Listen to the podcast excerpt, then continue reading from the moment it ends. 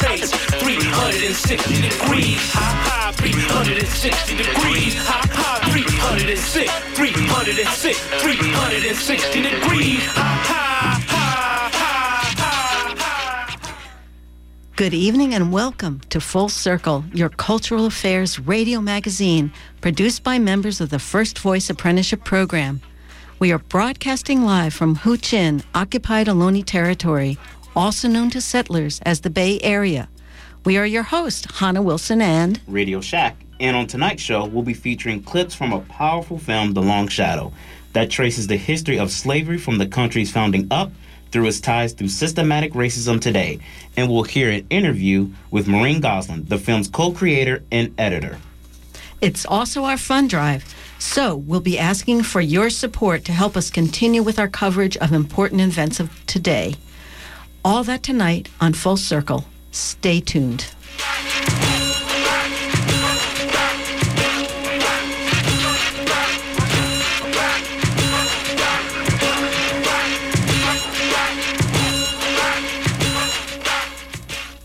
Good evening, everyone, and welcome back to Full Circle here on KPFA 94.1 FM. We're excited to bring you clips of a powerful film, The Long Shadow, that documents the history of slavery from the country's founding up to its ties to systematic racism today.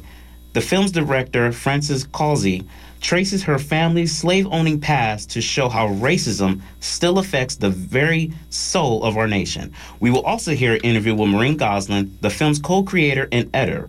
editor. So, right now, let's get to some clips from The Long Shadow.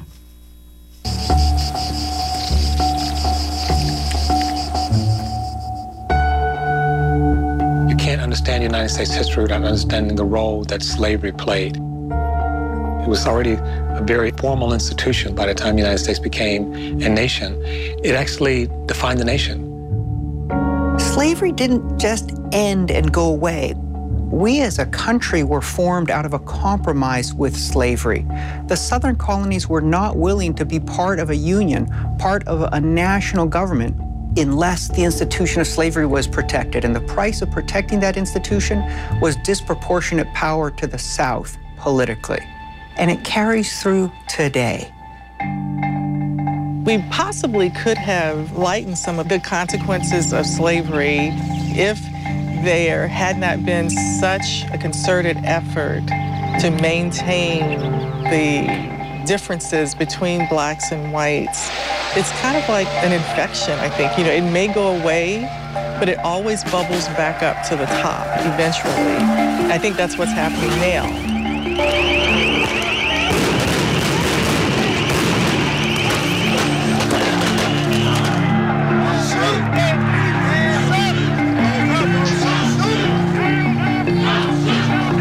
How many black families kick out their homes every day?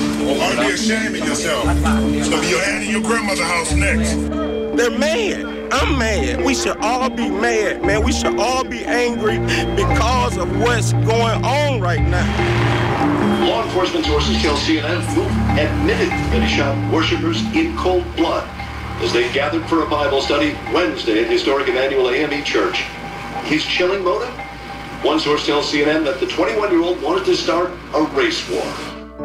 God, nothing ever changes here. Why does this keep happening over and over again?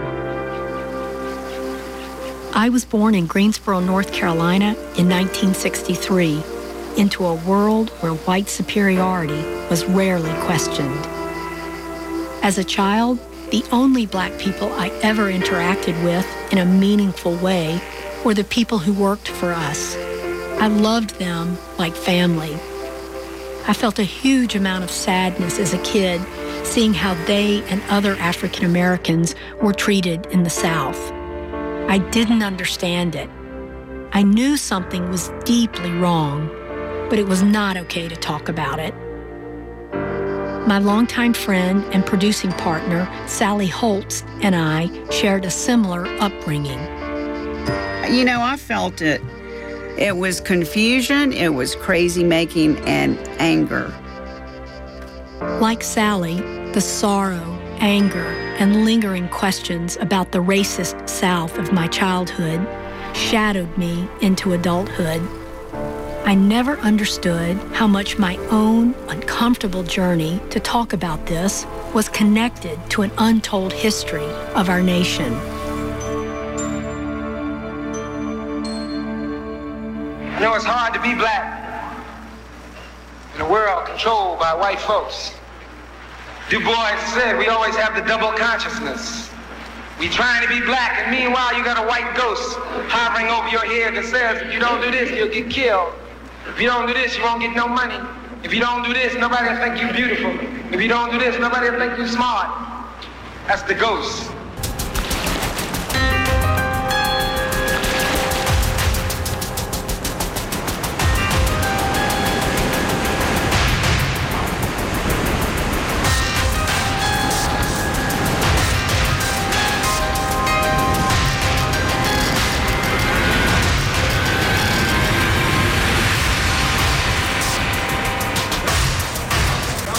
The transatlantic slave trade took off in the early 18th century and produced huge profits.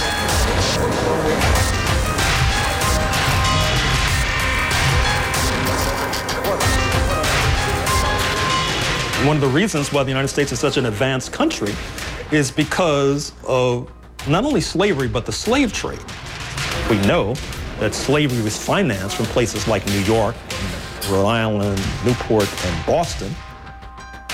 One of the reasons Wall Street was created in the first place was to finance the slave industry. Everything from buying slaves to even mortgaging them. What you see is not only the building of more ships, which employs workers, you're seeing the building of insurance companies because Africans are revolting and you need to have insurance policies. You see the construction of banking because these voyages have to be financed.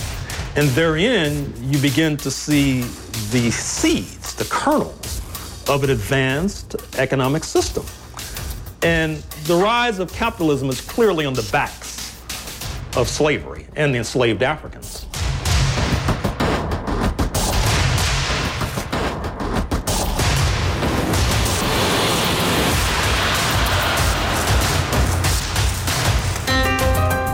Was astonishing to me that many of the first Africans in the American colonies weren't slaves, but indentured servants. For a while, poor blacks and whites worked alongside each other. The connection between Europeans and Africans was actually quite robust. A lot of marriages, formally and informally, a lot of children, uh, formally and informally, probably much greater uh, integration between people of African descent and European descent than we have today. Indentured whites and blacks worked for their masters for five to seven years. Africans went from indentured servitude to enslavement gradually, one colony, one person, and one law at a time.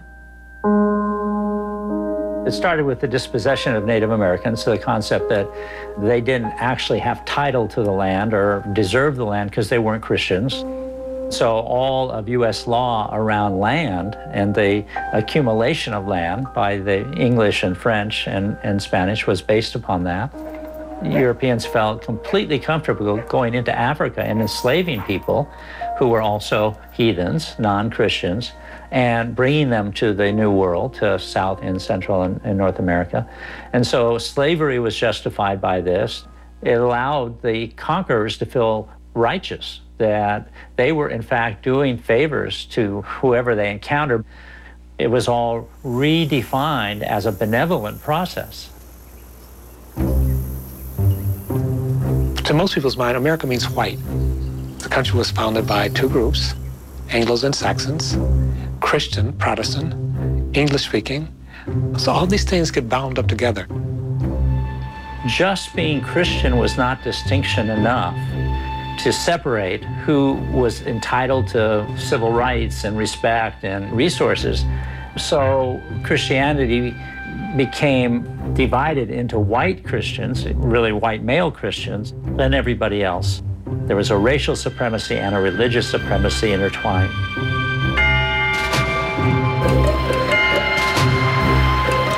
Yet 1,000 black and white Virginians rose up together in rebellion against rich planters in 1676.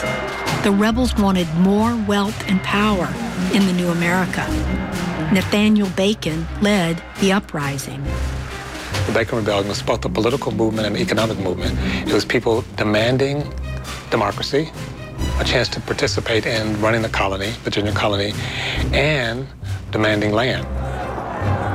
There were these people coming together more along class lines than race lines. And even though the colonial government was eventually um, successful, I think that really scared them. The elite decided to split those groups and start creating whiteness in the colonies. And part of their charge all the men was to be drafted into the slave patrol to manage the slaves for the elites. And they always had this role of allegiance to the elites and managing those underneath for the elites.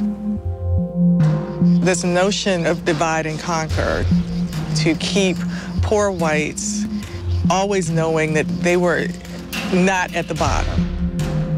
No matter how degraded you may be as a white, you're white. And there's one group below you. That seems very simple enough, but it was a very heavy curse. Virginia, where my ancestors originally settled, was the first colony to pass harsher slave laws that legally sealed this new alliance between rich planters and poor whites.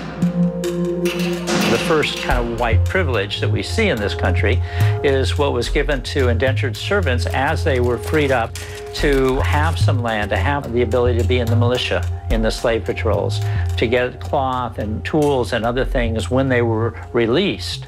They just still didn't have economic power, but they had benefits as white people, and at the same time, enslaved Africans had nothing. They had no rights, no property, nothing in their name at all. Welcome back to Full Circle.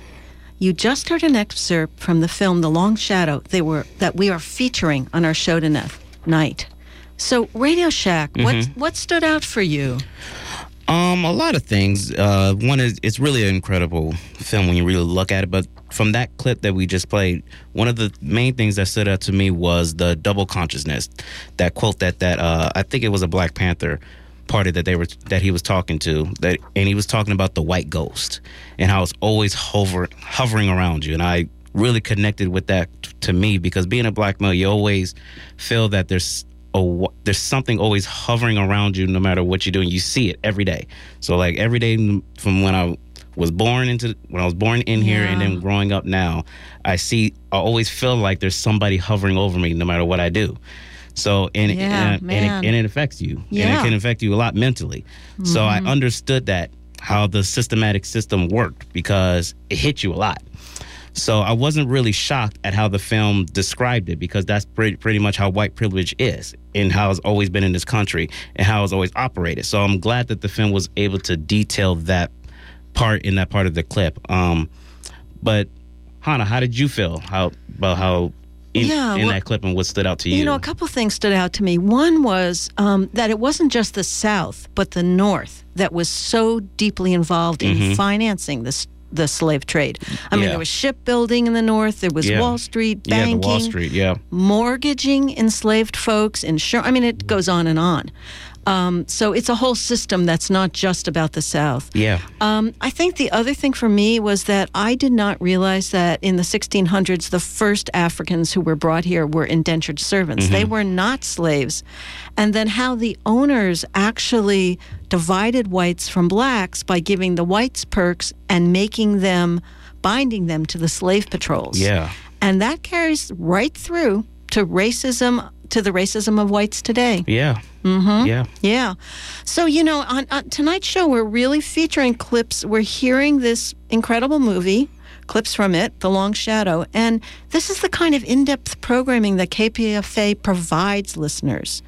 As we know, The Long Shadow tells a really powerful, untold story. It traces the history all the way from the 1600s, mm-hmm. the country's founding, through its ties to systemic racism today. And we are in the midst of our fund drive. So uh, we actually have a special gift tonight that you can receive a DVD of this powerful film, The Long Shadow, for a donation of $100 or $10 a month. So you can either do this by going online at kpfa.org or you can call 1 800 439 5732. That's 1 800 Hey KPFA. We really appreciate you making donations because we do not take corporate funding. No, we don't. Yeah. And, um, you know, one way to use the film, one great way to use it is to get the film and then gather friends or families Yeah. or neighbors and, and bring them over and have a group showing because we need to have discussions about this. Yes. Yeah. And, and I can guarantee you there will be discussions that happen. So, um, So next, we're actually going to now talk about the first part of the interview that me and you did with Maureen Gosling, uh, Hannah. oh, yeah, right. Yes, the Long Shadow editor. Uh, she was also the film's co-creator, along with the film's director Frances Causey. So uh, Maureen Goslin has been a documentary filmmaker for more than 40 years. She's worked as a director, producer, editor, sound recorder, and distributor.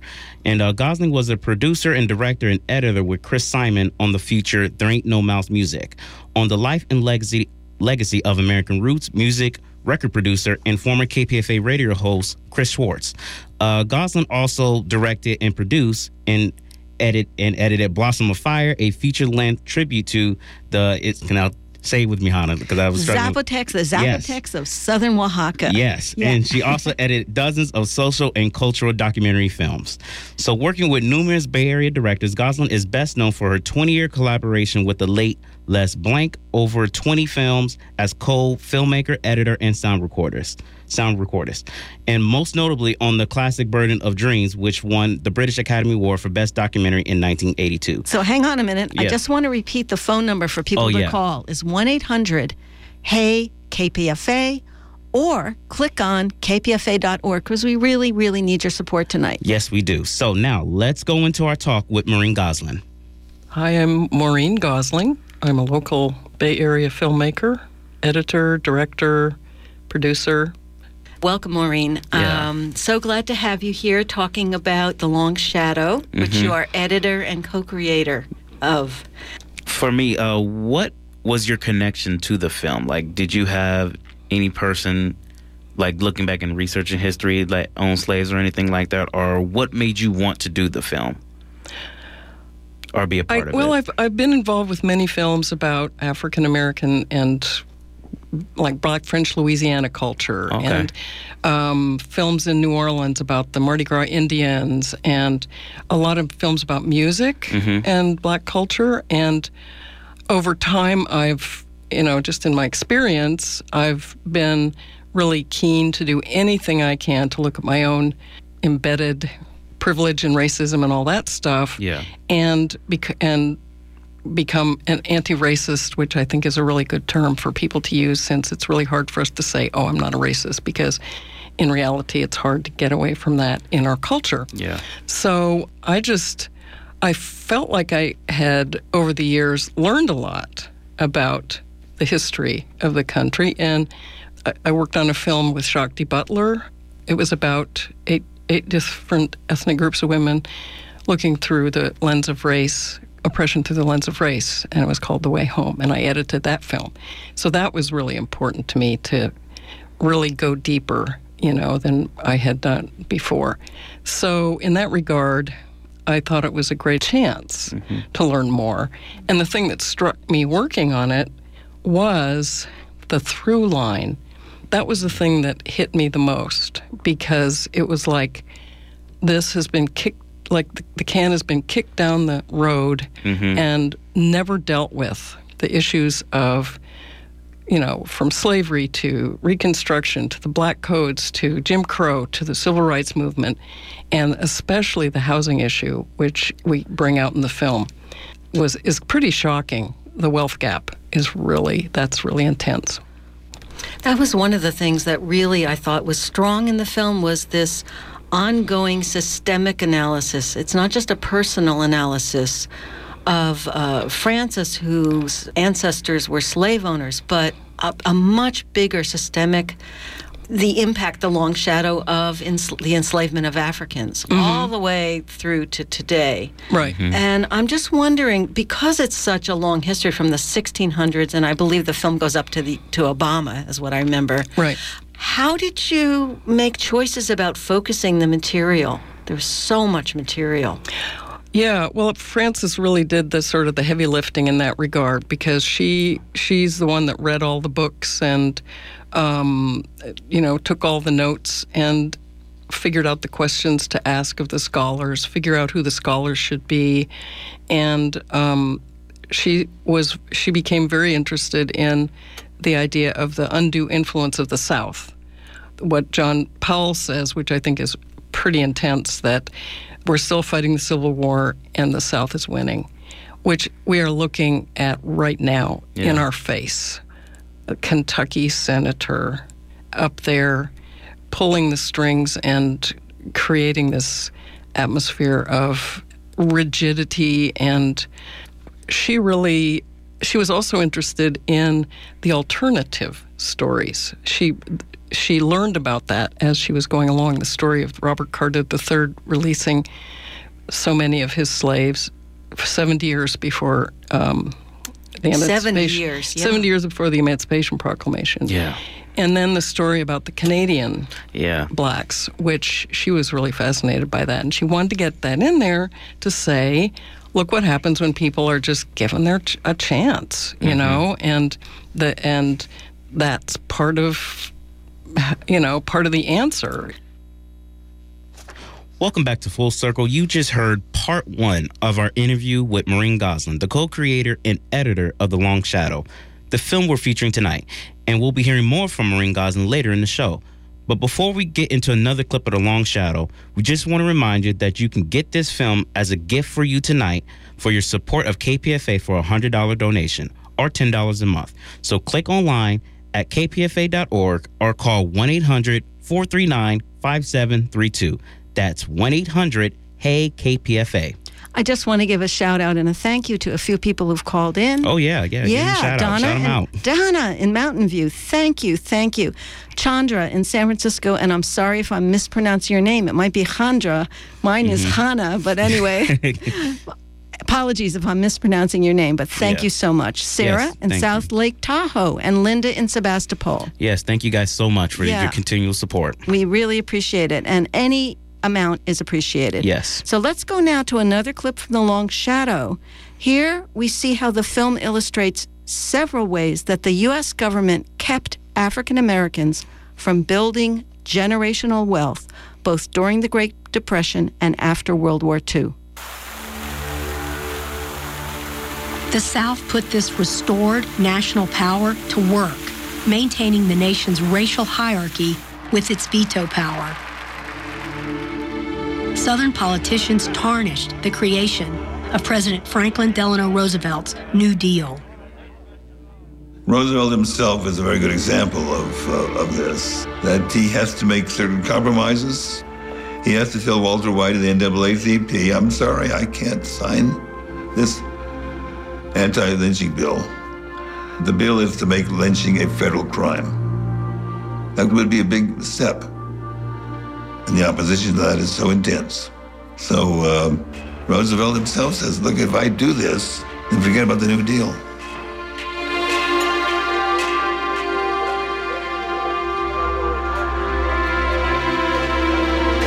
Roosevelt's New Deal created relief programs to put people back to work during the Great Depression. But Southern politicians made sure the new federal job benefits programs, Social Security, the minimum wage, unemployment insurance, and union organizing did not apply to the two primary black vocations of the era agricultural and domestic service.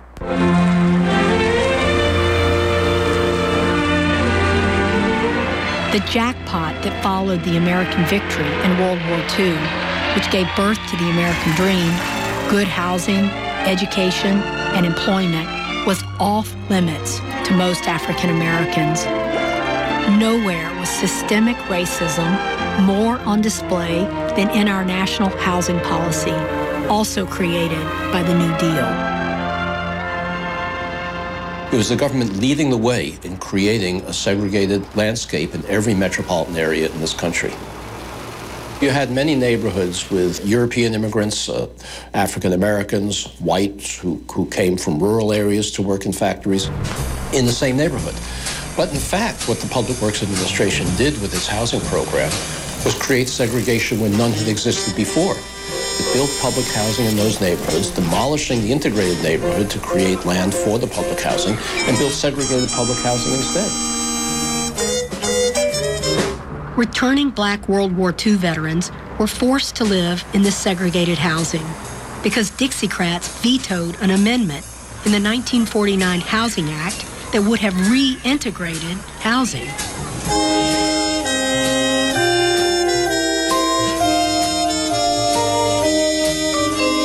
This is crazy. We are fighting a war supposedly to make this world safe for democracy.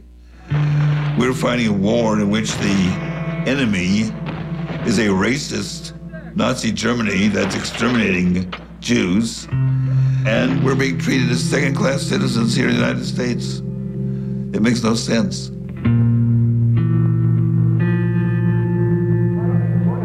Even historically oppressed European ethnic groups like Italians, Jews, and Irish Americans were allowed to buy into the new suburban housing built for returning white war veterans.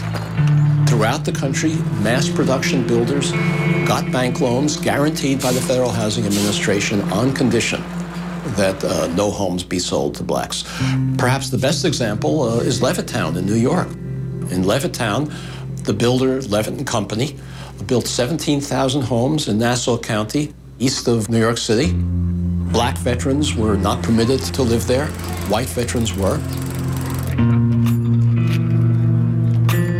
Good paying industry jobs followed whites to the new suburbs. The white families, like mine, who owned their homes, gained several hundred thousand dollars worth of equity over decades. The white middle class was born. The Federal Housing Authority made it illegal for lenders to loan money to blacks who wanted to buy houses in white neighborhoods. Redlining by banks denied mortgages to black people even in their own communities. If you have a family member who can pass on to you a certain amount of money, then you can start off buying a home as opposed to renting or going to college as opposed to not going to college. So that ability to pass on wealth, quite often it's stymied in the black community because it hasn't Well, been built. And I think a lot of whites don't understand that a lot of blacks weren't able to make wealth that they could pass down.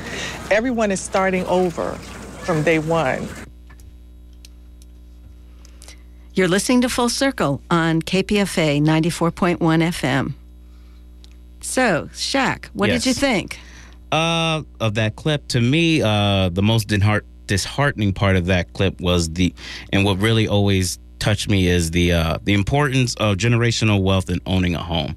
Like that is really so huge in the black community, and that that part uh, is very disheartening. That back then they just basically just shunned every black veteran that came back home that served their country, uh, almost got killed and then came back and had a lot of mental health problems just from being out there in war. And then they came back and they couldn't own a home and they couldn't build anything for their family. They couldn't build anything in their own communities. And that's just a huge thing in the black community is that if we were able to build something after we came home, it would have helped out so much. So, but for Hannah, what, what stood out for you in that?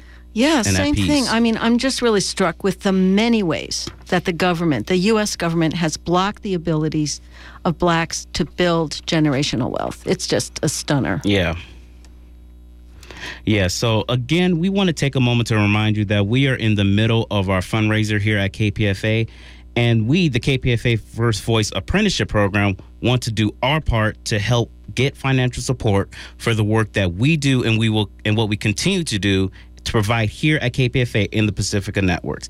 As you know about the KPFA Apprenticeship Program, it is unpaid. Like me and Hannah, we're both volunteers. Um, I work and Hannah's retired. And we both are learning radio broadcast skills and we're bringing you important stories and issues. So when you donate to KPFA during this seven o'clock hour, it shows that you not only support KPFA, but you support this program as a whole because it's a really important program that gets a ton of great stories out there that's very complex. So it gives us a chance to, so give us a call at this time and show your support. Uh, we welcome any amount you give us from $5 to 10 but also if you make a $25 donation, you become a voting member, which is very important here at KPFA. Um, so please take a moment to go to kpfa.org to make a secure online donation or give us a call at 1 800 439 5732. And that's 1 800 Hey KPFA. Because tonight we have a very special gift you can receive a DVD of this powerful film that we're talking about tonight, The Long Shadow, for a donation of $100 or $10 a month. And I can see that Yes. we have at least one person who's called in for that film, but Oh, really? um, we got we got more. Oh, Come yeah. on. Yeah, yeah, keep It's coming. it. Keep Yeah. coming. It's really good stuff in this in this uh, film. Yeah. So, oh, so All right. Well, it's a big shout out to those who've called in already and gotten a copy of the film.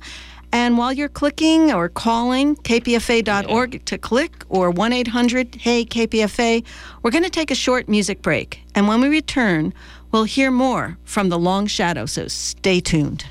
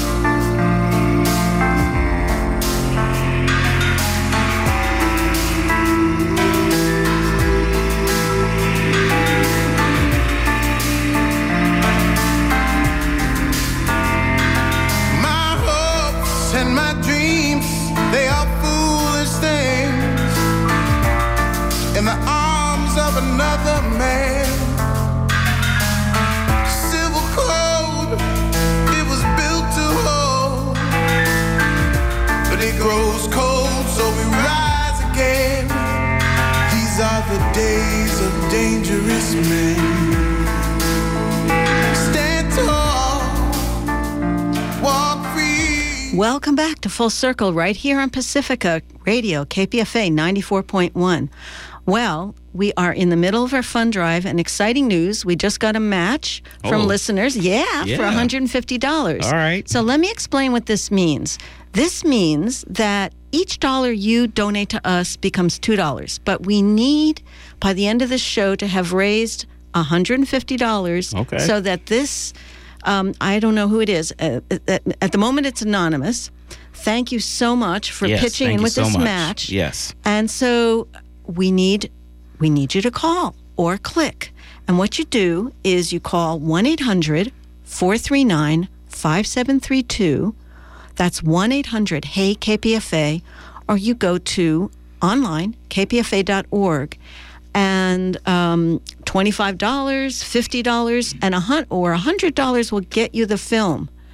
And you can do it as $10 a month as well Yeah. and that will get us a big boost to quite part of the way there. But if we don't get $150 donated, we're going to lose this $150. So we really, really encourage you really, right now. Yes, really, really, really, really encourage you right now. We're going to hear actually one last clip of this film.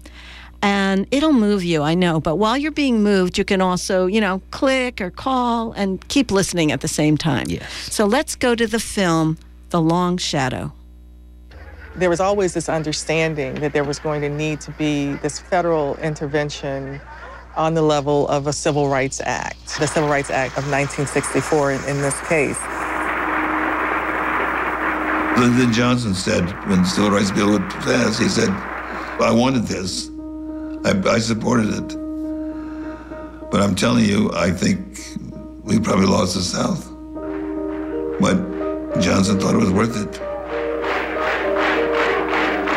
It's not just Negroes, but really it's all of us who must overcome the crippling legacy of bigotry and injustice.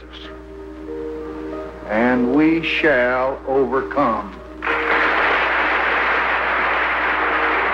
The legal discrimination against African Americans that began in the 1600s would officially end in 1964 with the enactment of the Civil Rights Act. It finally gave some teeth to the 14th Amendment. Title VI of the Civil Rights Act of 64 was very, very important because it said that if you were receiving federal monies, then you could not discriminate based on race, gender, religion.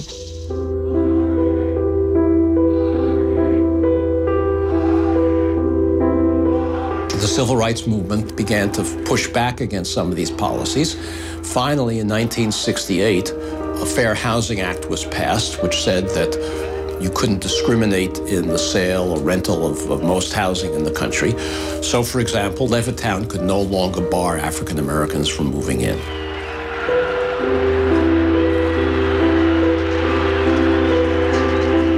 Civil rights movement succeeds in making the express language of racism unacceptable publicly.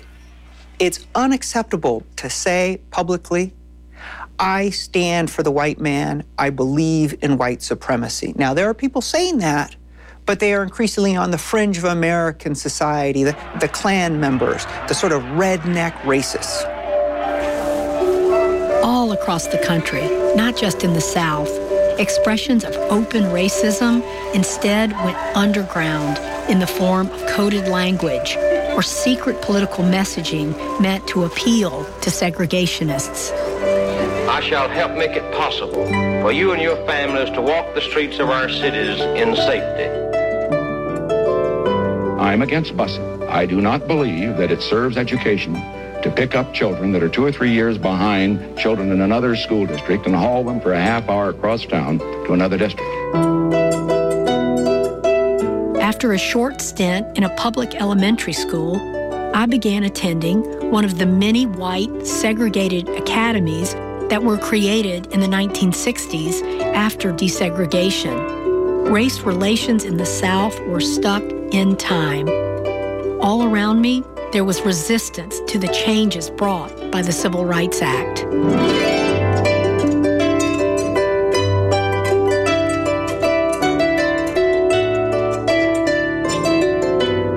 White privilege was finding a way to maintain itself.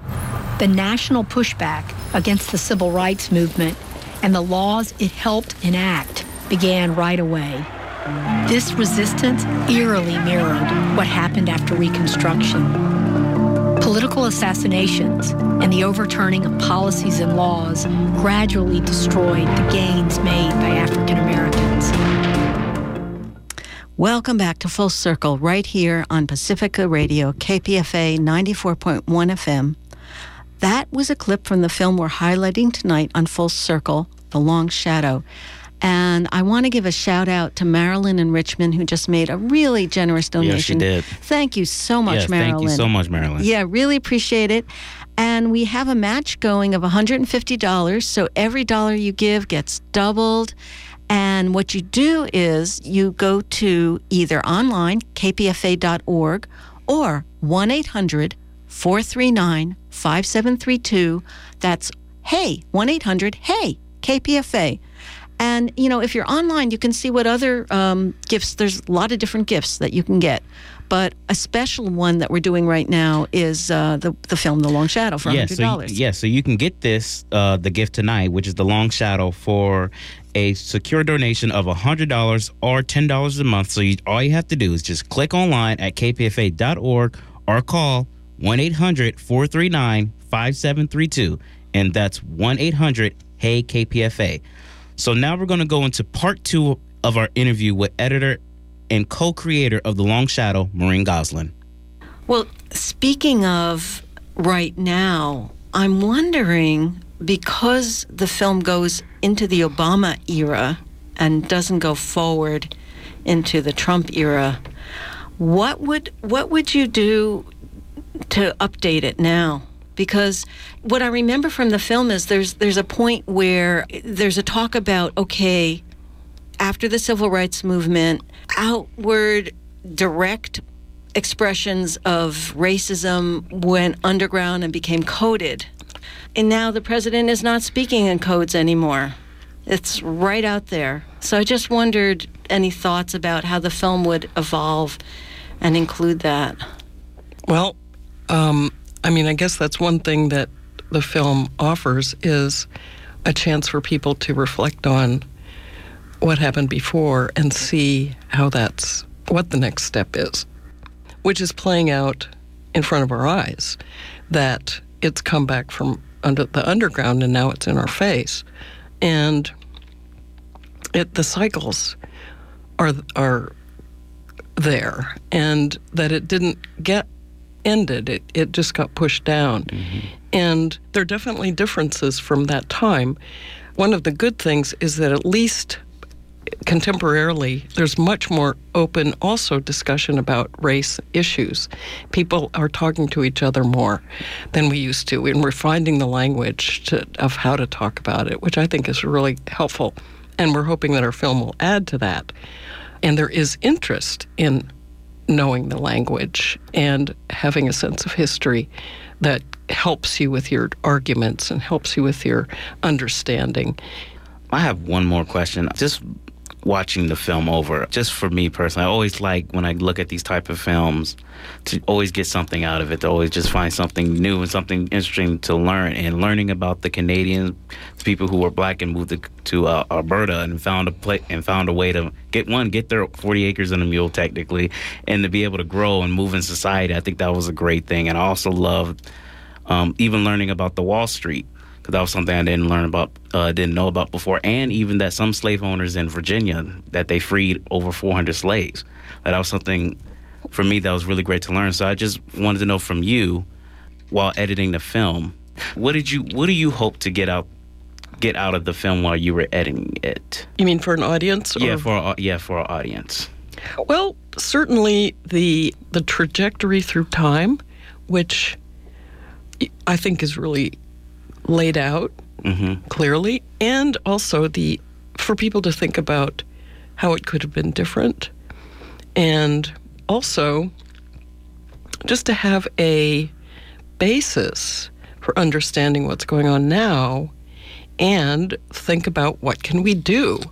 You know, I I like what um, Litwack says, the the white guy who wrote extensively about lynchings, mm-hmm. and he's at UC Berkeley or was at UC Berkeley, and he talks about just investing in the community, the black community, um, from housing to education. I mean, it, that is the least we can do, and you know that certainly is a place for repara- the conversation about reparations to start. Yeah. And that's something that people should be able to grab onto, especially if they see the film and see the places where the problems are. Mm-hmm. I was wondering who did the archival research because there was so much archival images and also audio. There was audio from slave narratives. Did you do that? Who did that and how did that get incorporated? Must have been a lot to to log and deal with? Well, when I started working on the film, I realized how much I could do myself. I would be, you know, working on the scene about the early days of images of uh, paintings of things. You know, I would I, there would be the the Haitian Revolution, and suddenly mm-hmm. you just Google Haitian Revolution, and suddenly there's all these images, and I just grab, grab, grab, grab, grab, and suddenly the scene which just was talking talking heads suddenly has some images and you can just imagine you know sounds to go with it. And and so that was that part of the process comes later. I was able to do a lot of the research myself, and then Jed Reif, the producer, also did, and our intern. Ned Pollock also um, did research, and it, as being a historical film, we really needed to, you know, there was a huge number of images. They could probably tell you how many there are. There's a couple hundred or 300. Well, this is where people need to, to watch the film as well as listen to the audio that we're going to be sh- sharing tonight on our hour long show. Yeah. But I really loved how you would have a talking head just for a little while and then switch while they continue to speak mm-hmm. to all kinds of images, and it really deepened it and enriched it. So thank you so much. Yes, thank you so much. You bet. You bet. Thank you so much for being here. Well, welcome back to Full Circle here on KPFA 94.1 FM.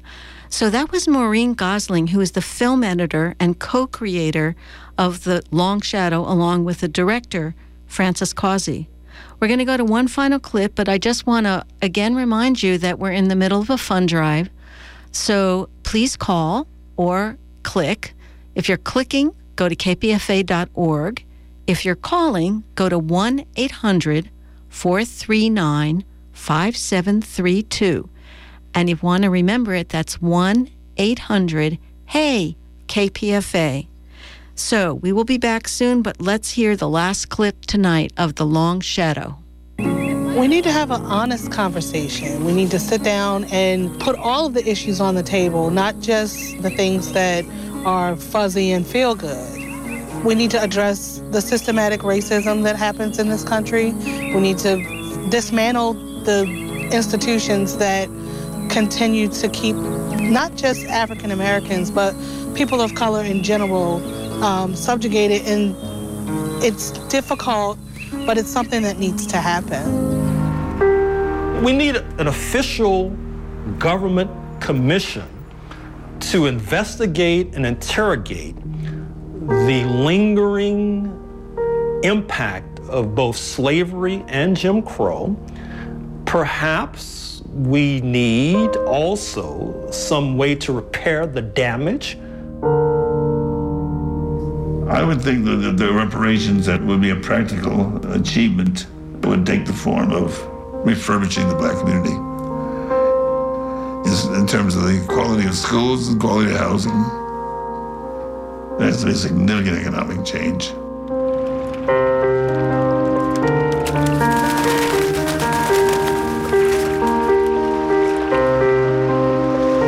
Leveling the playing field for African Americans seems to be one big answer. We tried this with Reconstruction and with the Civil Rights Movement.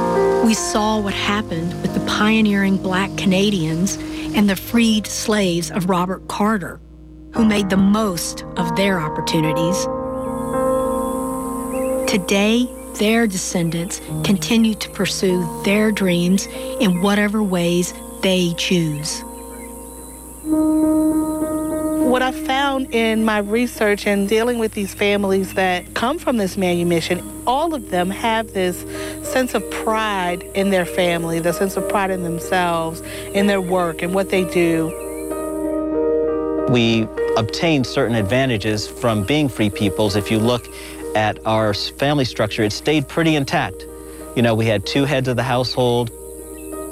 It did, in some ways, give us a head start in that we had to be self reliant far long before other people of color were free. That gets instilled into your family. It becomes a part of who you are. You pass that on to your children, to their children, their children, and so on and so forth.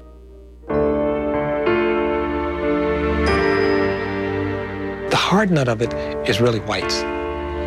So we had it exactly backwards, right, in terms of the Negro problem. We have a white problem in the United States.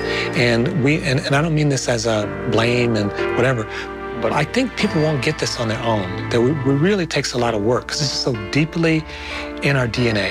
And it's reflected in our politics, the way we do politics, the way we do our economy, and the way we think about ourselves.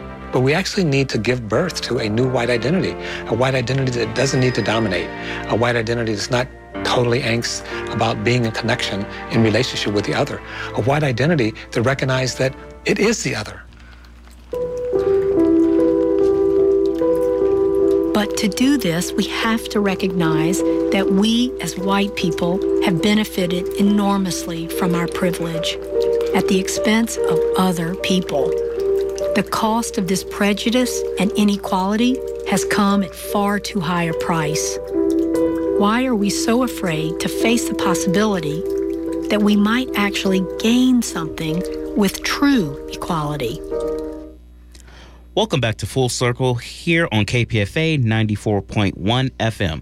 And you just heard the final clip uh, from the film Long Shadow. And uh, Hannah, what was your reaction to that last clip we just heard? Well, you know, I thought there was a really important reframing of the issue that we have a white problem in the United States. Yeah, you can say that again. Yeah, we have a white problem in the United States. And the idea that white folks need to work to get to a place where white identity doesn't need to dominate, Mm-hmm. that whites could have a connection with other groups rather than supremacy. I think that's really key.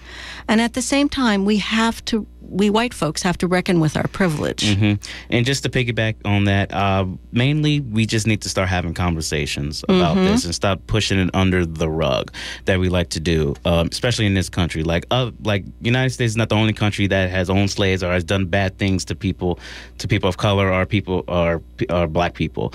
Um, but we're the only country that won't talk about it. We'll like to skate around it. We like to hide it, and we don't really want to deep take a deep dive and really talk about it to make people understand what really happened. So I really love that this film did that and it really did a good job in tracing everything from the 1600s to where we're at today. And I think if we start having the conversation, it will be a lot better.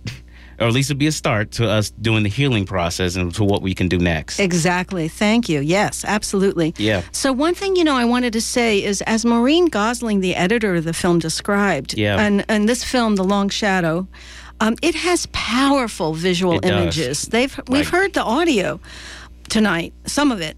But you, if you get the film, you will be profoundly impacted by viewing it. Yeah, because they did massive archival research and they included hundreds of historic images, Mm-hmm. and you will want to view this. So, you know, this is uh, because we're in a fund drive, we have a special gift tonight that you can get. Um, you can get a DVD for a of the Long Shadow for a donation of $100 or $10 a month. And again, you can gather family and friends and have a group viewing and talk together. You know, um, let me give the number, and then I also wanted to say a couple other things. The number is 1 800 439 5732. That's 1 800 Hey KPFA. Also, you can go online at kpfa.org. And, um, you know, if you're a teacher in middle school or high school, Yeah. yeah, and I know Shaquille, you work in schools. I mean, this is a real learning opportunity It where people is. could get the film and show it to students.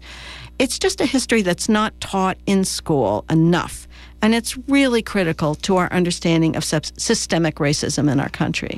Yes, yes, you yes. know, we could only play a few clips. You know, one of the other things that we didn't hear tonight Mm-hmm.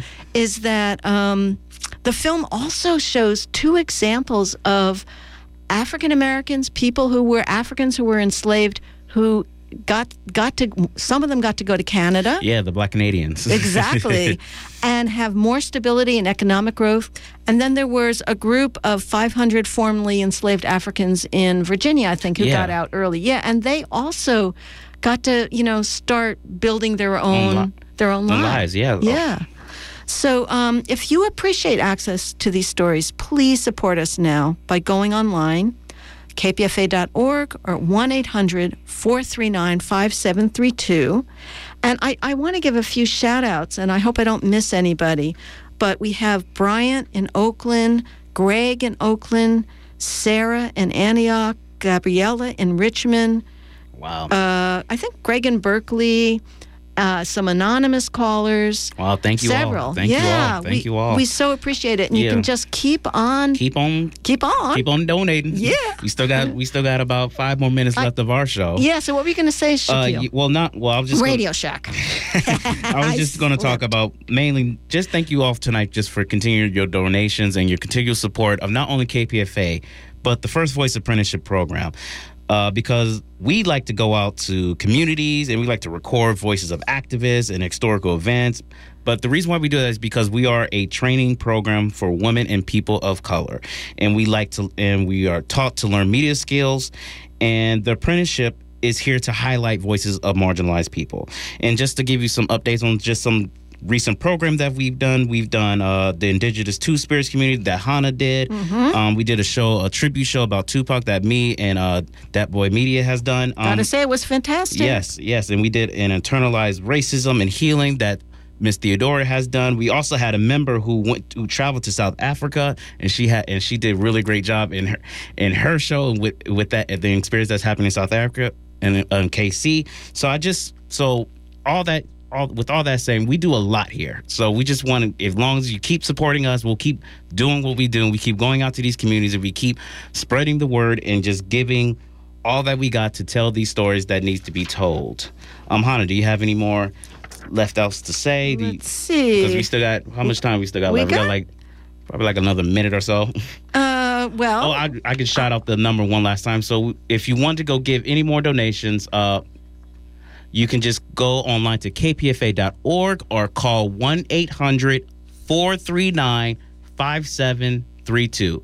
And and to make it short, it's 1 800 Hey KPFA.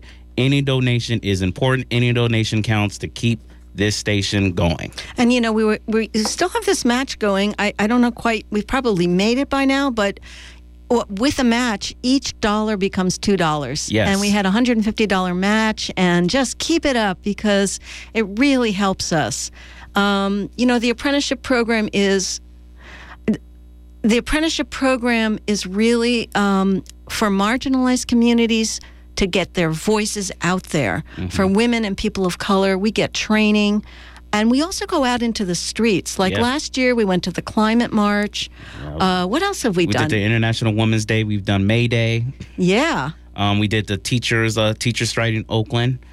Um, Yeah. We're gonna do some more. Uh, we also go every year. We, we try to go out to uh, Malcolm X for Juneteenth. Juneteenth, right? Yeah, that's yeah. our big thing. So we, Mhm. we, we we go out and we head out. Mhm. But um, I believe that brings us to the end of tonight's show, and uh, this has been Full Circle. Uh, we're on every Friday at 7 p.m. I've been your host, Radio Shack, and this has been uh, Hannah, yeah. Hannah Wilson.